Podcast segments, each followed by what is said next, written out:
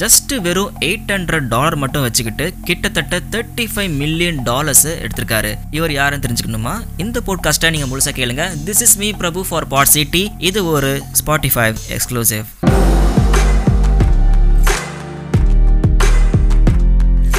So இரண்டாயிரத்தி மூணாவது வருஷம் ஒரு நாற்பத்தி நாலு வயசு மதிக்கத்தக்க ஆண்ட்ரூ கேரல்சன் மொத்த நியூயார்க் நகரத்தை அதிர்ச்சிக்குள்ளாக்குனாரு. இவர் பண்ண வேலை அப்படி என்ன பெரிய வேலைன்னு பார்த்தீங்கன்னா ஒன்று இல்லை ரெண்டு இல்லை நூற்றி இருபத்தி ஆறு அதாவது one twenty six highly dangerous risk trading கம்பெனியில் தன்னோட ஃபண்ட்ஸை வந்து இன்வெஸ்ட் பண்ணியிருக்காரு இன்வெஸ்ட் மட்டும் பண்ணாமல் இவர் அதில் வேற லெவலில் ப்ராஃபிட் பார்த்துருக்காரு அதாவது இவர் இன்வெஸ்ட் பண்ணது பார்த்தீங்கன்னா எயிட் ஹண்ட்ரட் டாலர்ஸ் ஆனால் இவர் கைக்கு வந்தது பார்த்தீங்கன்னா முப்பத்தஞ்சு மில்லியன் டாலர்ஸ் எப்படி ஒரு மனுஷனால் இப்படிப்பட்ட ஒரு ஹைலி ரிஸ்கான ட்ரேடிங் அதாவது நூற்றி இருபத்தி ஆறு ட்ரேடிங் கம்பெனியில் ஒரு ட்ரேடிங் கம்பெனி கூட லாஸ் ஆகாமல் இந்த அளவுக்கு பர்ஃபெக்டாக ஒரு ஹைலி அச்சீவ்மெண்ட் பண்ண முடியும் அப்படின்னு சொல்லிட்டு நிறைய பேருக்கு ஷாக்கிங்காக இருந்துச்சு. அட் த சேம் டைம் நிறைய பேருக்கு பொறாமையும் இருந்துச்சு. ஸோ இந்த அளவுக்கு ஒரு ஹை அமௌண்ட் ஒரு கைக்கு வந்த உடனே நிறைய பேரோட கவனம் அவர் மேலே திரும்புது இன்க்ளூடிங் எஃபிஐ எஃபிஐ பார்த்தீங்கன்னா நியூயார்க்கில் one of the highest reputed police department so அவங்களோட கண்ணும் இவர் மேலே விழுது. ஏன்னா நூற்றி இருபத்தி ஆறு ட்ரேடிங் கம்பெனி அதுவும் ஹைலி ரிஸ்க் ட்ரேடிங் கம்பெனியில் இவர் இன்வெஸ்ட் பண்ணி இவ்வளோ மில்லியன் கணக்கில் வந்து அவர் லாபம் பார்த்துருக்காருன்னா அது சாதாரண விஷயம் கிடையாது. ஸோ அதனால இவரை கிராஸ் வெரிஃபை பண்ணுறதுக்காக இவரை கஸ்டடியில் எடுக்கிறாங்க. கஸ்டடியில் எடுத்துக்கிட்டு கிட்டத்தட்ட நாலு மணி நேரம் கிராஸ் எக்ஸாமினேஷன் பண்ணுறாங்க அந்த மாதிரி ஒரு கிராஸ் எக்ஸாமினேஷன் பண்ணும்போது தான் எஃபிஐக்கு ஒரு பெரிய அதிர்ச்சி காத்திருந்தது. ஸோ அது என்ன ஒரு ஷாக்கிங்கான விஷயம்னு பார்த்தீங்கன்னா ஆண்ட்ரூ கேரல்சின் தான் வந்து இந்த டைம் லைனில் சேர்ந்தவன் கிடையாதுன்னோ தான் ஒரு டைம் ட்ராவலர்னோ தான் சேர்ந்த வருஷம் two thousand two hundred and fifty six அதாவது இரண்டாயிரத்தி இரநூத்தி ஐம்பத்தி ஆறாவது வருஷத்தை சேர்ந்தவன் அப்படிங்கிறதும் கிளைம் பண்ணுறாரு இந்த வருஷத்துல இருந்து பாஸ்ட்டுக்கு வரவங்களுக்கு வந்து கண்டிப்பாக ட்ரேடிங் பற்றி தெரியாதா என்ன?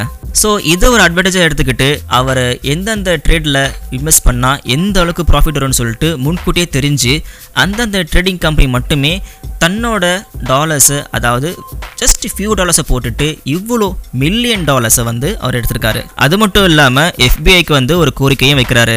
தன்னை விடுவிச்சா ஒசாமா பின்லாடன் இருக்கிற இடத்த காட்டி கொடுக்கறதாகவும் அட் த சேம் டைம் உலகத்தையே அச்சுறுத்தி இருக்கிற எய்ட்ஸ்க்கான மருந்தையும் சொல்கிறதாகவும் சொன்னார். ஆனால் இதெல்லாம் தவிர்த்து எவ்வளோதான் அவரை துருவி துருவி கேட்டாலும் தன்னோட டைம் மிஷின் பற்றியும் அதோட லொக்கேஷன் பற்றியும் எஃபிஐ கிட்ட ஒரு வார்த்தை கூட சொல்லவே இல்லை. ஸோ இதனால என்னதுன்னு பார்த்தீங்கன்னா எஃபிஐ மென்டலி ரிட்டையர்ட் பர்சன் அதாவது மனநலம் குன்றியவர் அப்படி சொல்லிட்டு ஒரு முடிவுக்கு வந்துடுறாங்க.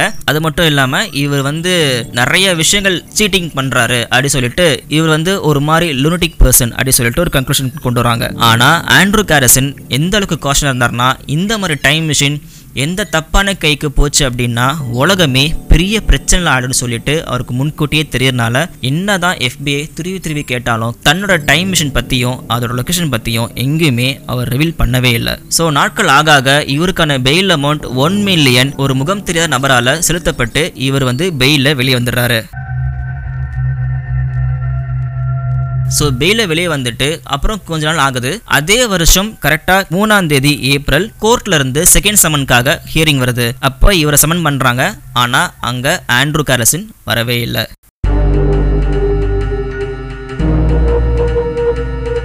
இம்மிடியட்டாக ஃபுல்லாக சர்ச் பண்ணுறாங்க அவரை ட்ரேஸ் பண்ண ட்ரை பண்ணுறாங்க அவர் நேம் வச்சு நிறைய இடத்த சல்லடை போட்டு தேடுறாங்க ஆனால் கிடைக்கவே இல்லை. இன்ஃபேக்ட் அந்த வருஷம் அதாவது டிசம்பர் டூ தௌசண்ட் டூ அதுக்கு முந்தின வருஷமும் கொஞ்சம் போய் இவர் பேரில் யாரெல்லாம் இருக்காங்கன்னு சொல்லிட்டு அவரோட ஃபோட்டோகிராஃப் வச்சே லிட்டராக தேடினாங்க. ஆனால் எங்கேயுமே இவரை பற்றி எங்க ஒரு டீட்டெயிலும் கிடைக்கவே இல்லை. என்ன மாதிரி போச்சு அப்படின்னு பார்த்தீங்கன்னா இந்த இன்வெஸ்டிகேஷன் இவர் வந்து பிறக்கவே இல்லை அப்படிங்கிற ரேஞ்சுக்கு இந்த இன்வெஸ்டிகேஷன் போச்சு. ஸோ இந்த மாதிரி ஒரு அவுட்கம்மை வந்து ஃபேஸ் பண்ண உடனே எஃபிஐ ஆல இதை சுத்தமாக ஏற்றுக்கவே முடியல.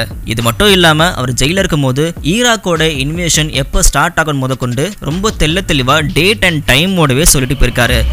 அதே மாதிரி ஈராக்கோட இன்வேஷன் அதே டேட்டில் அதே டைமில் ஆரம்பிச்சிருக்கு.